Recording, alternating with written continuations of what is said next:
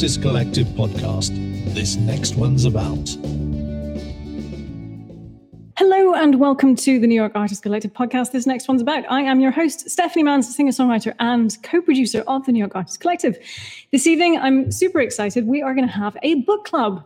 Uh, we are talking tonight about uh, Glennon Doyle's recent release, Untamed. I think her previous one was called Love Warrior, but this one has really taken over social media, the world. It's amazing. And I have three amazing artists who are here to talk with me. So I have Erica Swindell. What's up, guys? But Kaylyn Marie and Hey. Mr. John Gardner. Hello, everyone. Hey guys, how's it going? Good. It's so lovely to see you all. I haven't. I haven't. Uh, I haven't seen Kaylyn very often. I haven't. I've, John, I've seen you on social media, and Yeah. Erica, we we we chat every now and again. You see You my know how face too often. Not not often enough, sweetheart. Not often enough. But it's such a pleasure to, to chat to you guys. And thank you. When we do a book club, I'm asking uh, people to do quite a lot read a book, make some notes, and talk about it. yeah, So I don't think that's too much. We should all be doing more of that now. You know? Good. Um, so, as some background about all of you, so you're all, all three of you are singer songwriters. You're all from different places, I believe. John and Erica, you sometimes play together, and you're all Mhm. wonderful artists in your own right. So, I'm very grateful for you to be here and be contributing um, so so graciously with your time and efforts tonight. of course. So, one of the questions I was thinking about we could start with was that cheetah analogy. She starts off talking about the book, uh, this cheetah analogy. So, Glennon Doyle's Untamed, for those of you, oh, I have it over here, and I have lots of sticky notes. Let's hear it for that book cover too. I know. I mean, So great. Whoever did that art was really nailing it. Let's see if we have the artist on it. I don't. mm, jacket jacket design Lynn Buckley. So shout out to Yeah. Jim Buckley. Lynn. Lynn, Lynn Yeah. Buckley. Good, good job. So Erica, in fact, maybe let's just start with you. What were your general thoughts on the book? Ugh. I mean, the I, general thoughts was just it really like kind of made me made mm-hmm. my eyes wide several times throughout reading it and like hearing her describe her past. That first thing that really blew my mind was that CDC or CCD thing where the woman just sat down without the Bible, didn't open it, and how impressed she was by that, and then continued to tell her own version of like the Adam and Eve story. And I can remember in my childhood so many times being in that same position in like a religious. I went to CCD. I went to all that. Raised Catholic, and you look to those people with such wide eyes and and think they're going to drop truth bombs on you, and then they just drop really confusing theories about life and God and love, and you're like, but wait, what? Wait, what? In general, I'd say it's a really great piece on learning to be uncomfortable in our lack of knowledge and digging into that instead of shying away from it, which I think is really important, especially right now. I mean, because you guys sort of read this. In fact, I think I read it too during the whole sort of pandemic thing as well. Did it? Did that sort of have an impact in the way that you you perceived it either? Um, I read it a little bit later than when just the pandemic was sort of the focus of all of our lives and sort of whenever the spilling over of the basket happened and kind of going through navigating relationships with my parents that are now kind of uncomfortable when we start to try to talk about things. So the way that she led the discussions with her kids were really inspiring for me because I think that I need to be we need to be better at that. I need to be better at that with my own family and how she kind of like takes a step back from herself and her own um, initial emotional reaction to things and is able to sort of seek the lesson to be able to be the teacher in a moment like that, which I found very helpful because it seems like all we're doing now is just like reacting, reacting, reacting. Like, what's next? What's next? And what is her mantra? Um, I can do hard things. We can sit in it and we can get through it. And I think that applies to so many different horrific things that are going on right now. And John, Okay. I would like to hear your thoughts on the book. Oh yeah, I think one of one of the things that jumped out to me the most right away, especially because I feel like this book kind of found me at the right time, um, because I just read another book um, that was talking a lot about kind of examining the ways that society programs you from birth, and so that was kind of a through line that she brought up a lot throughout throughout this book that I kind of really really connected with, and I, I kind of something that's been on my mind a lot. And mm-hmm. oh god, the section I forget I forget what chapter it was, about halfway through, where she's talking about you know standing in the Barnes and Noble or the bookstore or whatever it was with her daughter with Tish, and Tish is looking at the magazine covers and she like stops and like starts asking her questions about that. That section just completely was like Erica, like eyes just like wide open. And then the, to follow it up with the next section where she she goes into how women are put in boxes and boys are too. And like here's the way that she starts examining her relationship with her son and the worries about that. And it just yep. that one hit hard because I I feel for Chase because I also was a very sensitive child. And like that was one of you were obviously. I mean, come on. Um, but yeah, like that for for a long time when I was really young. Like if my brother ever wanted to like pick on me or my friends ever wanted to pick on me, they would always say, "Oh, you're so sensitive. Like you're so."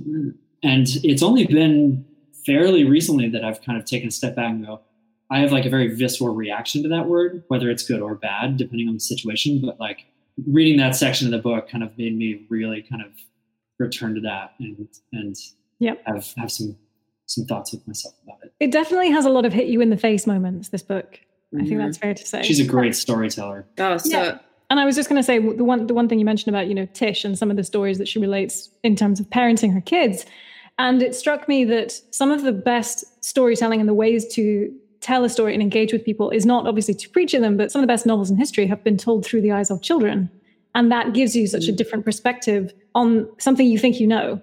Mm. And uh, Kaylyn, what about you? Huge fan of Glennon Doyle. This is the first piece of hers I've read. So when she was referencing her other books, I was I was really glad that this is where I met her because it seems like she's unafraid to expose a journey and the millions of ways we can deny our emotions and how that can set us to just a million different traps. And I thought that was so brave and encouraging. And it was like she was exposing the mess of being a human without being self deprecating, which I find mm. a lot of brilliant women will speak. And then I don't know for intentionally or not, they'll kind of be like, but I'm crazy or I'm ugh, like, right. and then you're like, no, don't stand where you are and own the it. Famous female apology. Yes. And mm-hmm. I just love that it was unapologetic and mm-hmm. gentle mm-hmm. and so vulnerable and just be- I mean, I just was such a huge fan. And just the the message that, you know, emotions are informants. And we are so easily distracted and able to deny them. And she just through her life story is sharing how many like little lies became huge things. And like and once she meets abby and then her it's like oh, yeah. to come out and it's just it's uh, that whole chapter i know. standing up and opening her arms uh, that moment where I totally cried. Very, I cried many times reading this book. Yes. But I think one of the that, when she describes the moment when they both met each other, I was like, "That is love." Yeah, you know. uh, chills. Mm-hmm. Yeah, yeah. Oh, I was doing, I was, you know, just recapping it last night and I had sort of certain bookmarks and I got to that chapter and rather than kind of flipping through it to make some notes, I read that whole thing again and I was like, oh, Tell me more about love. oh my gosh. It's so but beautiful. it's just so beautiful. thank you. It's so beautifully written and described, and the description of like when I hugged her and I felt like home, or what you know, and that in itself is you know to some extent is can be a cliche, but the way that it was described is like I smelled fabric softener, I smelled mm-hmm. all of this, and it was just like oh, and it was just so real, and it brought you into that moment, and you were like yes, that's all of the things that you realized in that moment. Mm-hmm. It was just beautiful. Yeah. But, so, but so the book touches on so many different themes. And then when, you know, as I was kind of writing out, I was like, how did she get through so much? Like she just, I mean, she tackled divorce and infidelity, sobriety, shame, bulimia. She's um, a free woman. Yeah. Yeah. About anything. She, that, that's exactly what I was like. How did she get through so much? I mean, how many times in that book did you think, oh my god i i can absolutely relate to that because of this part of my life or whatever you know it's like we can do hard things because we have no choice we have no choice so a couple of questions that I had. So I wanted to start off with this because she we, she talks about you know meeting Abby and falling in love with Abby towards the start of the book. Now, one question I have: Did falling in love with Abby cause Glennon Doyle to look at everything in her life and and question it and redefine it? was that the sort of defining moment do you think i mean i think that was maybe her tipping point it's like you get there's that little sort of push where there's a glimmer of a safety net, maybe. And like the safety net is far beyond all these other op- obstacles you have to overcome to get to it. But just knowing that it's there somehow gives you something to strive for, I think. Because, I mean, I think maybe all of us can way of being maybe in a relationship and then meeting someone that kind of makes you finally have the courage to question that relationship or get out of it or whatever it is you need to do to, to be more true to yourself. And I think she was very, oh, thank you, sir. Sorry, my manservant just came in. so nice. With, with uh, a cocktail and a palm frond. He did. He did. Speaking of love, just entering your life. Um, yeah, he, you know, I think sometimes that little glimmer of hope is what you need, and then and then that sort of is the catalyst for change when you start to look at other parts of your life as well as you get stronger and being more true to yourself. I think that's sort of what happened. As the it was the tipping point, maybe. I agree. Yeah, it's like only Glennon could say what that was, but as a reader, diving off the pier of oh my gosh, if when you learn how to please, you abandon yourself, you can abandon yourself and for her to have that moment of not even knowing what her body was doing, which mm-hmm. certainly wasn't propelled by this intention to please. It was like her truth was like pulling, this is your truth. You know, it was like screaming at her. And I think there's a point where she says, once I knew this love, I could not go back. There's certain mm-hmm. I think we all learn and come to in multiple ways work, love, really, you know, anything where once we see something, we can't unsee it. Whether that was the beginning of something or it was her feeling something familiar again, that was herself, not her leaving herself to please or fulfill others' desires. It it was just the most beautiful eruption. You know, it was like I can't even control my truth that's coming out of me, and I'm not going to filter. Yeah, that's a scary moment isn't it? yeah. Oh, and what a crazy thing to be like, I don't know what's happening to me because I have not been functioning from my truth. Yeah. Mm-hmm. You know, like that's what that kind of sounded like. And, and her coming back to the that kind of theme of like you can build that truer, more beautiful version of your life that you see in your mind's eye only by how willing you are to burn everything down around you. That really kind of struck home, struck a chord with me for sure. Yeah, that was definitely a, one of those slap in the face moments for me. And I think the way that she does it, rather than asking you, she never addresses you as the reader, mm-hmm. but she talks right. to her friends. And mm-hmm. friend is sort of asking her what she should do. And she said, you know, like, what is the truest, most beautiful version of your life you can imagine? And she asks that question in quotation marks. And that made me just go, oh, Glennon's asking me what my, the most beautiful, truest version of my life is. Oh, what is that? you know? Yeah. And it says that, you know, the truest, most beautiful life never promises to be an easy one. We need to let go of the lie that it is supposed to be. Mm. Yeah, I love that example of the mother with her kid, you know, the second child that was dying of the same disease. And mm-hmm. when she came back for her ideal example of her life, she said, This is it. Because sometimes things that are beautiful and meaningful are not always easy. That was an example that kind of blew me out of the water because I'm like, oh, surely this mother is going to write something where she's going to say, you know, where my children are well, my first child is still alive, and my child is no longer dying. But that blew me. I was just like, whoa, okay. Not everything that is worth having is perfect or easy or beautiful. I just thought yeah. that was really meaningful. And it, and it kind of goes with the other, I forget which chapter it was in, but she was talking about, I think it was such like an offhanded kind of like remark, but it was one of those like six words where I was just like stopped in my tracks where she said something along the lines of like, none of the world's most empathetic people have ever had easy lives or something like that. I, I forget what the exact wording was, but it was her talking about the, that exact thing where it's like hardship is what, if we let it, it's what makes us more sensitive to the mm-hmm. world around us and more able to kind of clearly see what is important and what is is beautiful. Mm-hmm. Yeah, like the destruction is essential to construction. If we want to build the new, we must be willing to let the old burn.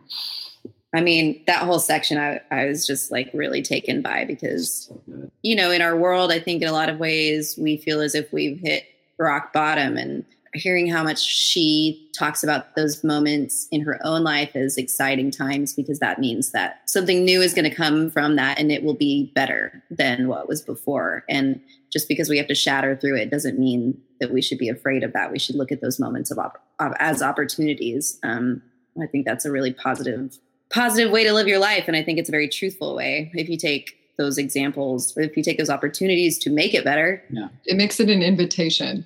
Like when something mm-hmm. comes up, instead of resorting to a denial of an emotion or challenge or anything, you're like, um, okay, there's something I need to learn. Let's go in. Let's do it. You know, it's kind of like this her metaphor on being the burning bush. She's like, mm. I'm not burning, but there's fire in me. Like I'm not gonna burn down, but it's in me. Like it's not gonna kill me. Yeah. It was just so like all of us need to hear that in some way or another at some point, you know. Yeah. Mm-hmm. And sometimes it's the way that that message is delivered. For instance, Marilyn Monroe said, "Sometimes good things fall apart, so better things can fall together."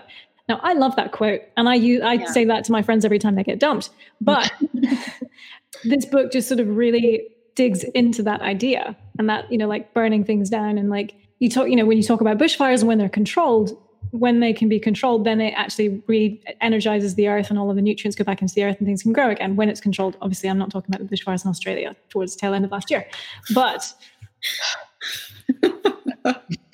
I went into that and I didn't know how to get out of it. That's uh, cool.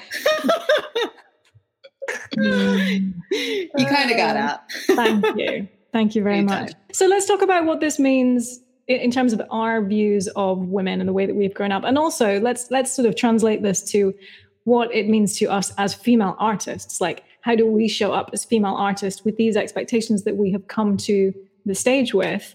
And how are we we have now seen things and now we can't unsee them and how are we going to move forward with that and john let's start with our our um, token male feminist what do you think about this i mean it mm. no pressure yeah i know I did it, have did to collect my thoughts change, did, maybe I can maybe I'll ask you an intro question. Did it change okay. your views as to how female artists show up? I don't think it changed them. I think it reinforced them because Erica, you and I have had many a conversation about this, and especially in the context of of the band that I run. Like one of the things I've talked to Erica about is making it a priority to restructure the band so that it's more gender equitable and more racially diverse. Especially Erica, like has a bunch of stories that she can tell you about her time with what's that little band you play with again? The little one, is the the birds, the Beagles, uh, something like Hawks. that the birds, some, some eagles. I don't know, whatever. Something but yeah, like I, I, think so. That sparrows. Just, yeah, the sparrows. There's just can't even imagine the the kinds of pressures that come with showing up, especially in such like a cis white male dominated industry. Sorry, guilty as charged. And I just reminded myself of that part of the book where she says there's two connotations to people to the way people say I cannot even imagine there's the yeah. empathetic one where they're already imagining, and then there's the one that's like a dismissal.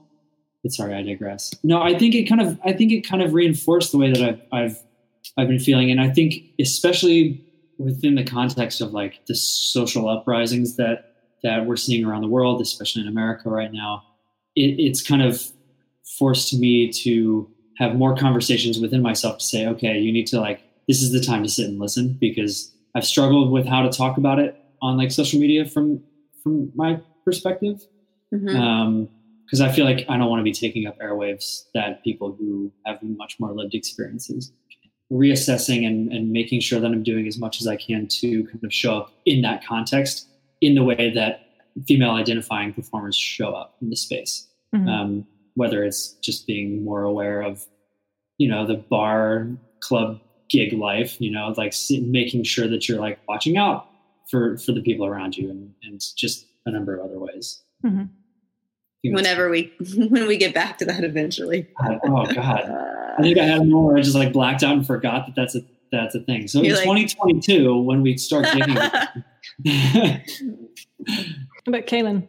Her story about seeing the really confident 12 year old on tish's soccer team where she was talking about how seeing this young woman be kind and confident and talented but also friendly and just a possibly well-rounded young woman annoyed her or it like stirred her away. And she was like what? She's 12 what is this thing? And then she goes on to the the point that it, there's this weird trend of it being more acceptable to be around a suffering woman or an insecure woman than a confident woman. And that shook me up a lot because i thought about uh, even my background in acting like I, I, I thought about this one story in my senior year where we had a teacher we each had to walk to the front of the class and the teacher was going to tell us our type Oh my god, I know exactly who this is, and this is Yes, yes. not And- I this you you got And you and I can have a separate conversation about whoever that is. yeah. He probably said this to multiple, I mean, I'm sure he said this to many people, but I stood in front of the classroom and he said, You're a leading lady. People will want to see you fall apart. And I, Oh my god, I I don't even have I can't. mm. no, and I remember thinking, What? And and he said, People will want to see you fall apart to find you relatable.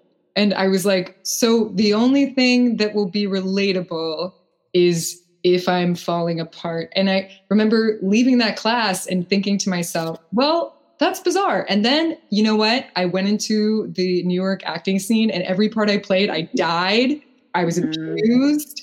I was, I had to have a mental break. I had to have, I fell apart. And then Yeah. I, I looked at my music as this escape where I could be my lighter side or, you know, more all like well rounded. And then I started this band where I was kind of giving myself an alter ego. And this alter ego was like way more confident than I actually was.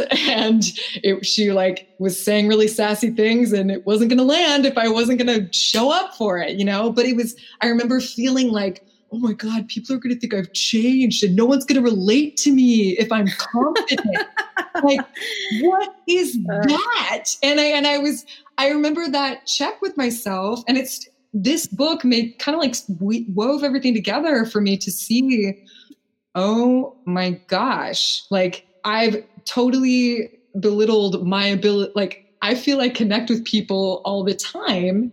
I aim to i aim to relate. I'm an empathetic person as far as i think i am you know like but then this narrative that i have to be apologizing or or i'm people will only hang out if i'm sad. Like i don't i don't even i don't think i was really thinking these things but when i looked at my art and a woman in the industry i realized I don't know, it felt a little more comfortable if I was just super vulnerable, which I prefer to be candid, you know, like tell us tell the real story before a song. Sing the song with the truth that you wrote it with. But when I had to do this more fun like don't flatter yourself type thing, I was I was very nervous. So mm-hmm. this yeah, I'm just so glad this book has made me kind of give myself permission to say no no no, you can keep going in that direction. Like you don't have to be crying all the time. I've got a couple of questions about that. So when that teacher, should we? T- he was a teacher, acting Yeah. coach. When he told you that, did Taylor you- and I went to the same college, which is we why I know exactly. Yeah. Mhm. in hindsight, do you think he was being a bit of a dick, or was there some truth to what he was saying, and that audiences want to see that, and that's fucked up? I think it was the latter. Every time he would say something like that, he said way worse things like to other people, you know, it seemed like he was also like, and I'm sorry. At least Mm. like it was like people will want to see you fall apart. That's the business. I mean, right when I got out of school, another acting teacher, I was like, oh my God, I went to a commercial audition and they said I had to lose 10 pounds. And I was like, what? And then she was like, yeah, pre Me Too movement too, like other things happening. You know, it was just that's the business. Yeah. And that's why you and I probably are not in the business anymore. yeah, yeah. Well, I think Talk not- about boxes. That chapter about your your glass or your water and sexuality is in the glass, but you can apply that metaphor to so Oh. many things in our lives. Like that is such an Mhm. incredible metaphor for like Yeah. we're all water. And because she does that with her daughter with the buckets in the ocean, you know. I'm such a sucker for a metaphor, so I was like all Oh. over her. He's all about And- metaphors. Songwriters. Yeah. I know. and I love that sh- you know that's so true. Like there's uh, society has put these glasses in these boxes and nobody fits in them. And I don't know why we keep trying to fit in them because if people think they fit in them, they're probably not living their truth. And I have so many feelings about that experience that you had because I had that experience.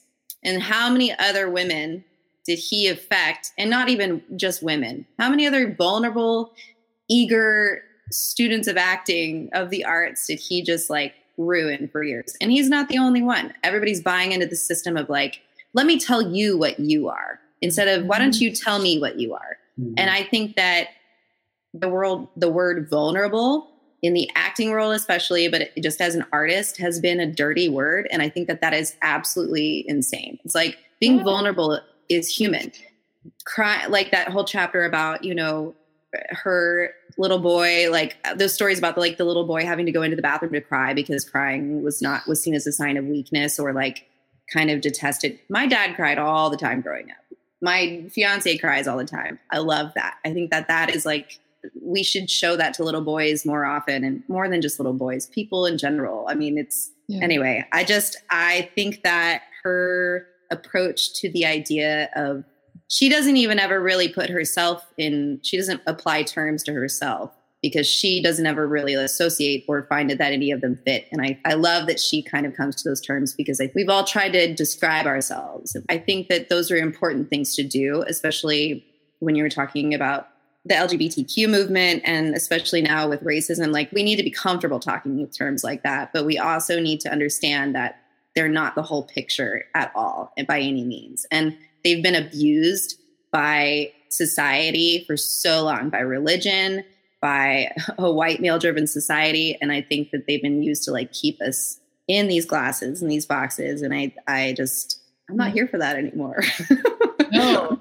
And like, honestly, for lack of a better word, fuck comfortable. Like that's exactly what needs mm-hmm. to be dismantled right now is like go to the uncomfortable places. Talk about the uncomfortable things because clearly comfort is the thing that has been making so much like so many things that need to change just sit, you know? Yeah, it's, it's why nobody wants to talk about it. Right. Her her right. chapter about the, you know, being attacked is like not making space for like women of color to come into the conversation and taking that space from them and being shocked, but not being, but taking that in as opposed to like rejecting it. She, mm-hmm. she did such an amazing job of like taking in the information, sitting in the uncomfortable feeling of, did I do this wrong? And like using it to fuel her down the line and being more of an activist. It's just, we're all so conditioned to be like, oh, is that uncomfortable? Mm, can't be there Mm-hmm. And it's not it's not time for that anymore. It's time to get into those comfortable spaces and sit in them. As an example, you know, to relate to you, Kaylyn, when I first got into radio, I had a, a boss of mine who said to me as I was starting, he said, "Look, Steph, people aren't are gonna like you less because you're female." And I was like, "What do you mean?" And he was like, "Well, if you think about it, like think of you know," and he named a few presenters in the UK, and he said, "For the women." They're all very much Marmite. Do you know that term? Basically, it's like a Vegemite type thing. It's a very uh-huh. like distinct taste, and the point is, and the, they market it as you either love it or hate it. And he said that sort of about women. And he said, "Listen, this isn't." And like that teacher said to you, he said, "This isn't how it should be," but he said, "That's how it is." But he didn't I, do anything to change it. no, he, well, he put he put me on air. He did put me on uh, air. Well, that's something. Yeah. But as I but he made you feel so insecure before he put you on air. He wasn't oh. preparing you for success. He was preparing you. He was conditioning your brain to expect less. I'm not. I feel like it may have. I mean, this was a while ago. I've kind of forgotten how I heard how what context was, but I feel like it was in response to I got a I got this really shitty email, and I was on air at the time, and somebody wrote in. I mean, it was probably a double sided page of A4 paper about how much he hated listening to me. Cool. He, he absolutely hated it. And I was on air and this came in and I was reading it and I was like, oh. And it really hit me whilst I was presenting. And I talked to my boss about it afterwards. And I said, because it came to me, I could have just deleted it, but I gave it to my boss and I said, what do you think of this? And he said, I don't care. And I said, well, what do you mean? And he said, well, and he explained this. And he said, quite honestly, I would prefer it if you got a reaction. He said, This guy is listening. He didn't switch the radio off. And he said, I would much rather you stand out than blend into the background. That's And I thought- actually that's something like Glennon Doyle in the book is talking about. Like when that la- when that lady comes up to her Mm. and has all Yeah. these negative things to say, and she's like, "Well, that's you know, you unfollowed me. That's the best choice for you, and I'm happy for you." Mhm. But it- prompted me to think about women and how they show up and the reaction that they get and i at, like the very obvious the, the most obvious thing i could i could look at was comedians was female comedians. Mm. And i Oh, man. remember i mean they i mean like the ones that are that were sort of perceived to be the funniest were the sort of beta male where they were maybe a bit chubby slightly less attractive. They weren't threatening. They weren't threatening to women. They weren't threatening to other men. They just weren't threatening to anybody. And when a woman come like came on, and I remember, and she was black, she was beautiful. She sort of wore this like body hugging dress, and she like sort of electric blue, and had ele- like electric blue heels on to match, and her hair was like up and beautiful, and she was stunning. And her, the reaction that she got, it took her much longer to get a warm response from the crowd, and it wasn't because she was less funny, but it was just this collective like intaking of breath because they found her threatening, whether it was because she was black and a woman and beautiful. Oh But yeah, that- you can't be beautiful all and funny. You can't No. be beautiful and smart. You can't be beautiful and successful. You can can only be beautiful and talented. or something else. Right, but when you, You know what and that when is? you- All that is, though, is in my opinion, it's like we've been pitted against each other from the start as women, always. Mm-hmm. Like there, I don't know. There's always been this sort of like threatening. Thing. I I've worked so hard to surround myself with with women that I think are outspoken, super talented, like tr- trying to find their truth as desperately as I am, which I don't know that I've found it yet, but we'll get there. Just like strong women, because I think so often in the industry, as I'm speaking as like a, a, a music artist, for example, like I think so often in the industry, we're supposed to be like competitive, like because there's usually only one or two of us in the band. So it's like, well, there's less spots. So automatically I have to like have my guard up. And if, if you're a beautiful, talented, charming woman, then of course we can't be friends. We have to be enemies because that's because there can only be one of us. hmm Yeah. Or, you know, the word, the other side of that is like, uh, there's so many times where, as like one of the only females in a band, like we'll walk into a venue and I'll be the only one asked for my badge because I'm a girl, so I must be a groupie, right? Or uh, you just having moments where I would try to offer a suggestion and like everybody kind of turns and looks like, oh, that's cute. Isn't that Mhm. adorable? Mm. You know, Yep. yeah, it's super frustrating, but But that's a real theme of the book. It's this sort of mindset that women should be grateful and, you know, not rock the boat and not want more. And it's this idea that like that that sort of that idea is given to girls, but not boys. Like for Mhm. boys, it's like go Right. out and get what you want. But for women, it's like, oh, but you know, you've got this, you should be grateful. And in the same you know way that she was thinking about her divorce and she was like, what should I do? But I should be grateful because I have these two kids and uh, and like a dad who's great with his kids. I should I, you know, just stay with him because that, I should be grateful for what I have currently. I mean, that description of her marriage where she's like, I learned to have a husband, I learned to fake orgasms, I learned to this and this and this. And I'm just like, I know so many women who Yeah. have been there. Yeah. oh, and so many. Why are we protecting? Why, like, as I'm, this is a question for you, John, because I'm like, why are we protecting men from not even knowing that they're bad in bed? why are we doing that? I've tried to let right. I'm not gonna- It's like- Don, I don't think that's a reflection on you. I'm just No, you I'm, I'm just saying, as would you, would you, like, is there a world in which, like, what would change, do you think, if we all just stopped faking it? Uh, the world would melt down, is what would happen. Because I think men's egos would break. Well, I mean, I just, you know, I was a high school boy at one point, and like it, so many of the conversations around that kind of stuff, it it takes such a language of like, like the language that a conquistador would use. Like that is, it is like such a language of like power and and You mean as from the like male from the boys from the males pers- like that is the way that that men are conditioned to view sex. It's not like an intimate thing. It's not something that is like meant to bring you closer with somebody. It, it is it is or even just not even meant to be something fun. It is meant to be like i'm being a man. I'm taking over. Like this is me. Yeah. It's ter- like that it's fucking horrifying. And even even like as a little little preteen boy in rural virginia in the south like there is such an aspect of so many boys knowing like hey there's something kind of fucked up about this. But like if i Mhm. speak up i will get socially ostracized um and so it, it what i think would happen if you just stopped pretending that men are good in bed is most men would just like totally freak out and melt out. Um, because because they whether they would admit it or not or even be conscious of it or not what they would hear is not hey like we can work on this and make you a little bit better.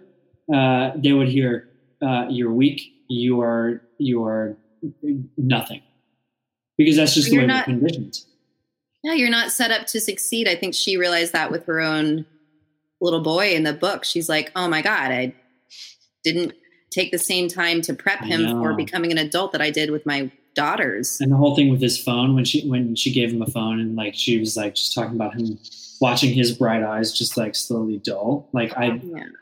oof yeah, Yeah. i know i know in terms of the way that you say, you know, it would crush men, but it's really because we teach men what their value is yeah. through toxic masculinity yes and yes. through power and dominance and all of those things. don't get me wrong it would be a great thing to crush most men honestly. But that yeah it's like the the vocabulary for that we use to to teach men what being a man is is just like so terrifying. Like I mean, I hear it And all the time at Trump rallies. That's what I see. Yeah. That language.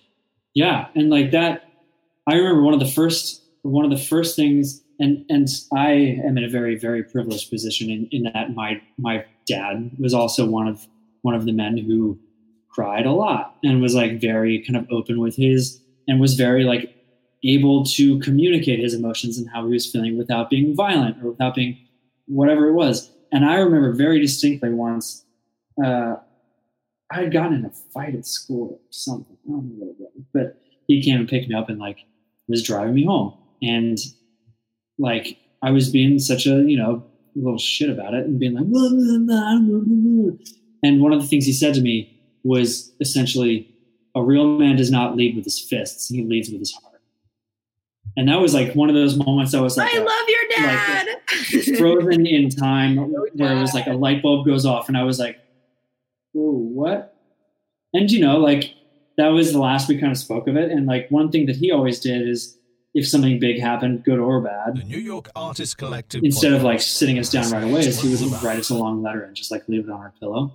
Because he was like really kind of a proponent of like oftentimes in high emotional situations, like you should back off and like take a Mm. take a moment to gather your your um, your thoughts. And that kind of when she started talking about the knowing and that kind of like sinking in and dropping, like that was what I was reminded of because I feel like whether he knew it or not, like he really, really hammered that home with me and my siblings of like when you get into that kind of high emotional situation, like take a moment and just kind of like step, even if you just step away a half a step, just to kind of get some breath. Um, I forget how I got here. I just lost my train of thought. The knowing and Good. Yeah, I, I think it just yeah, like so I guess it comes from a place of love when coming back to your original point, Erica, is it comes from a place of love of me saying we we should crush most men in in as uh, loving a way as possible because it's as in just bur- sorry to interrupt. You mean like No, as in burn good. the house down so they can grow? yeah, like like and t- coming back coming back to the comfortable versus uncomfortable, like growth is never comfortable. It always hurts.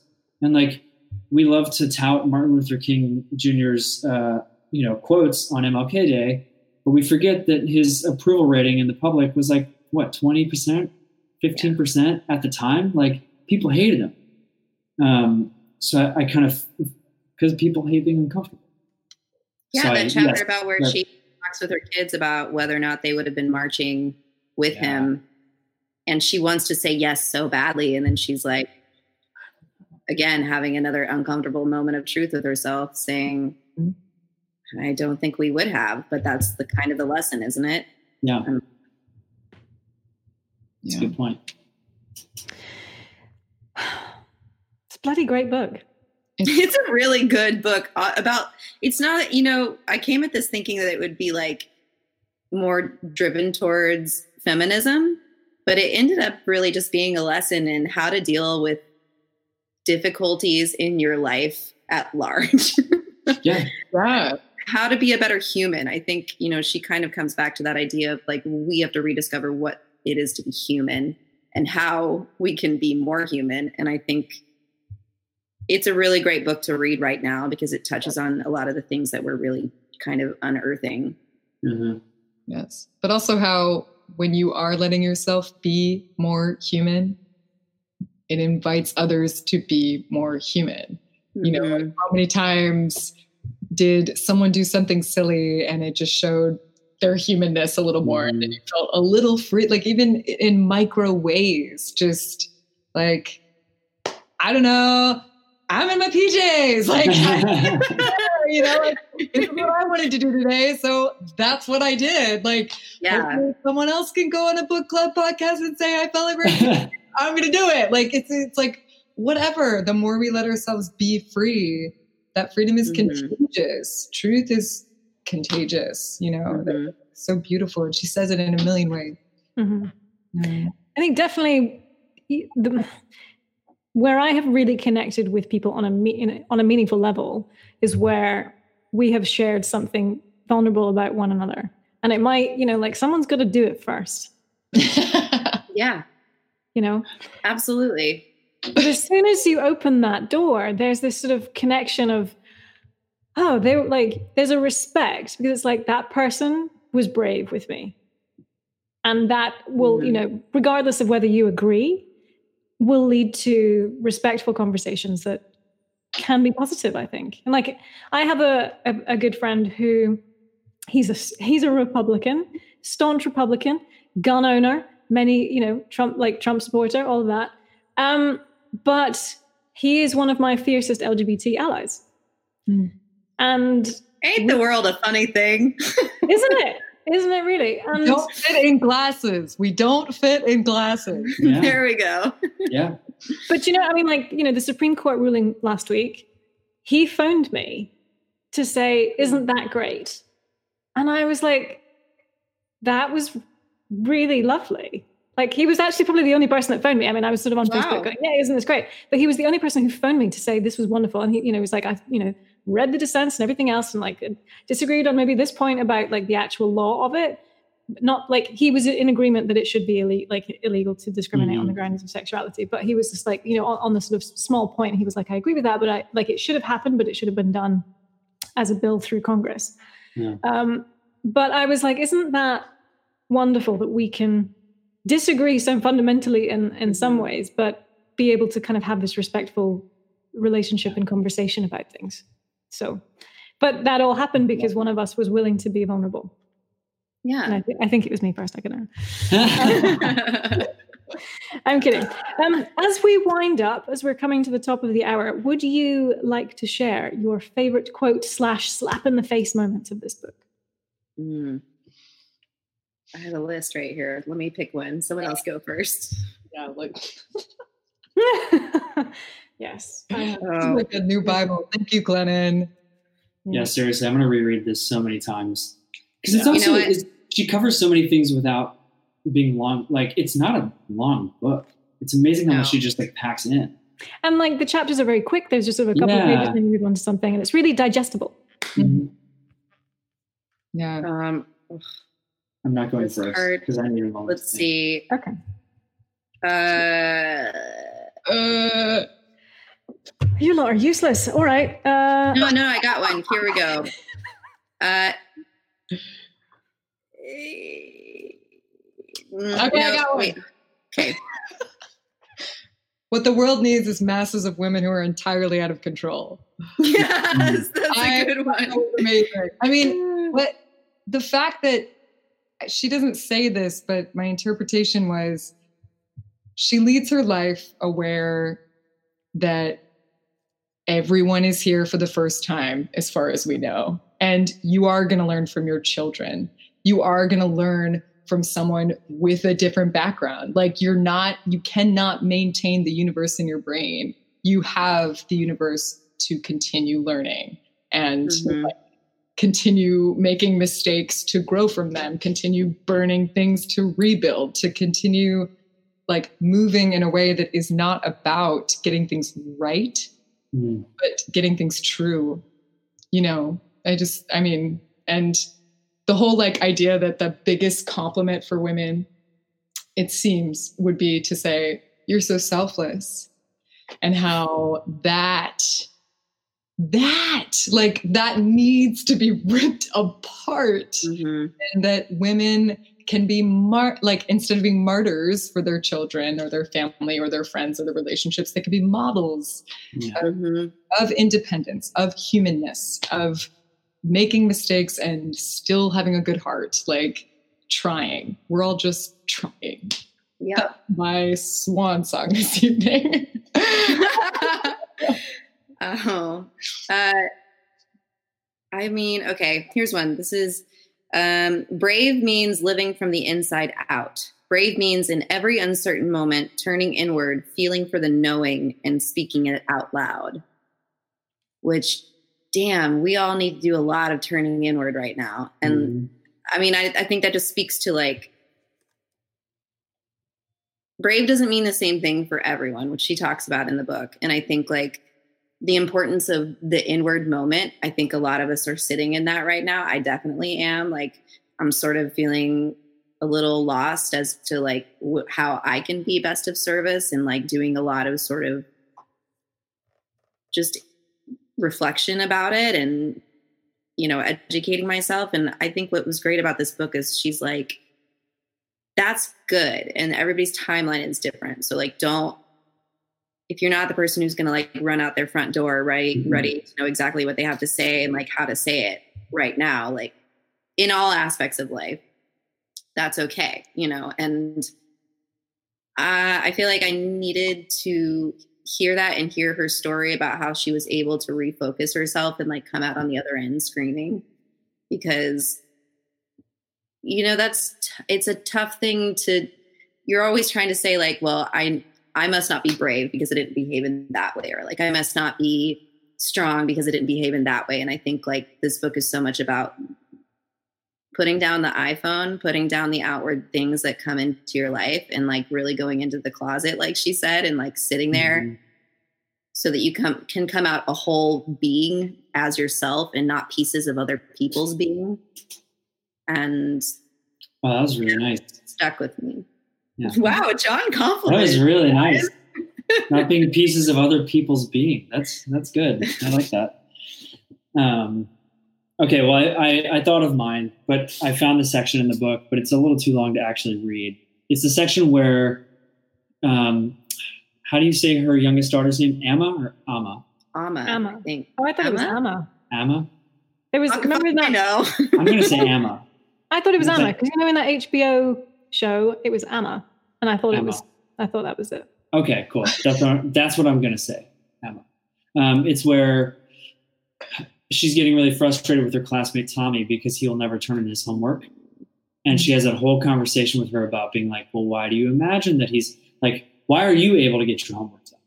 And like mm-hmm. watching, like reading, and kind of through the reading, watching her kind of explain the concept of empathy to her youngest daughter through just questioning her about it and making her kind of find her way to it. And then she basically says like Emma still Amma still gets annoyed at Tommy, but she has her imagination to keep her soft and open. And I think that is just like one of the most synced like descriptions of of empathy I think I could ever imagine. And I, I that one really kind of yeah. kind of hit me hard because I think if more people took that moment to kind of sink into their knowing and and imagine like really imagine things from other people's perspectives. Um, a lot of what we see going on right now would get sorted out pretty quick. Mm-hmm. totally agree. Yep. No i agree.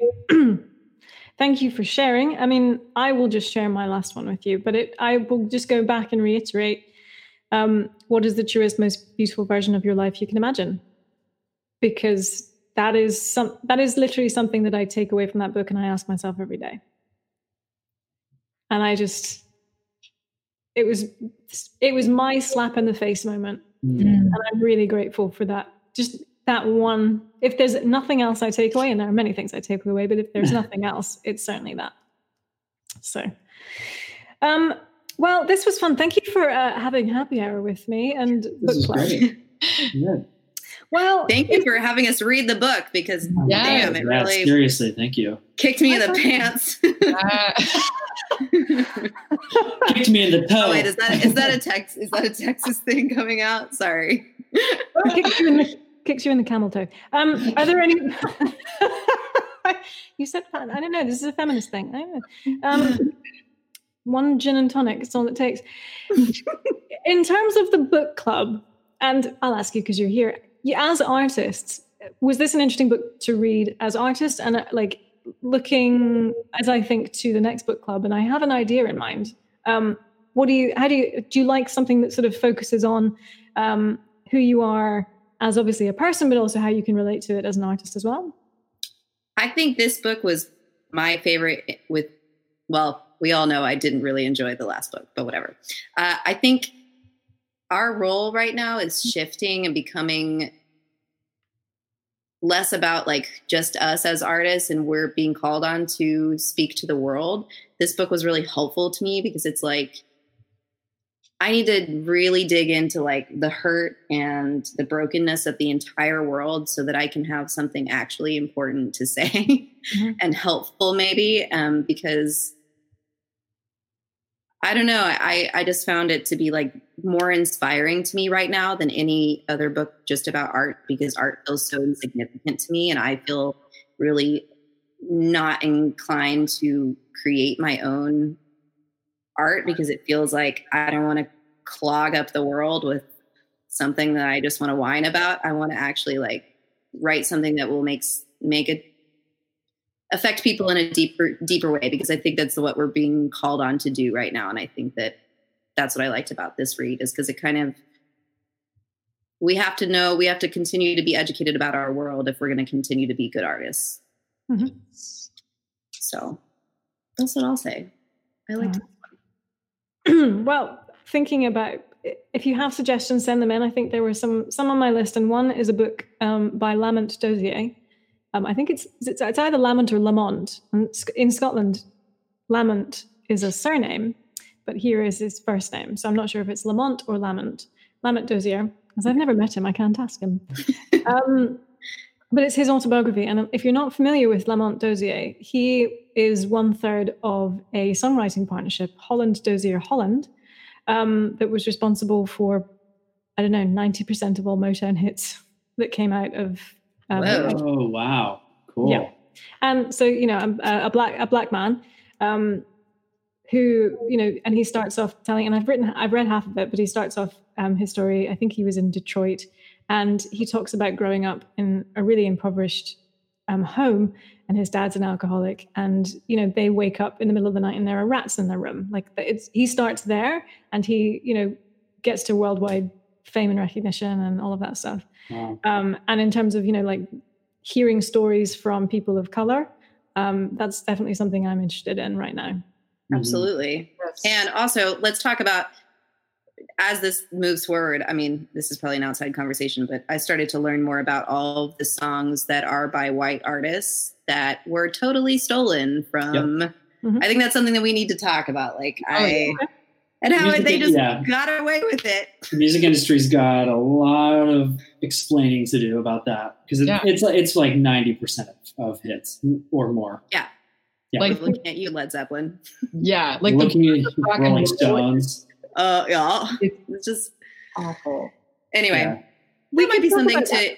break That's that interesting break idea. down. I would- yeah that's let's let's discuss that offline because there Yeah. are ways that we could do that technically um, but i would need to kind of think about how to how to do it in this format but i would love to i think that would be really wonderful to do everyone i was going to say guys but we're people we're not we're not guys um, this has been such a pleasure i really loved i mean i do th- i do this because it's it's for me. But if it helps other people, that's great. Um, so fun.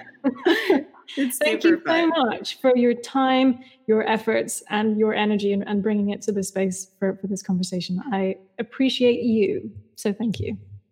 Thank you. Thank you very much. All right. This we'll see great. you soon. All right. Bye.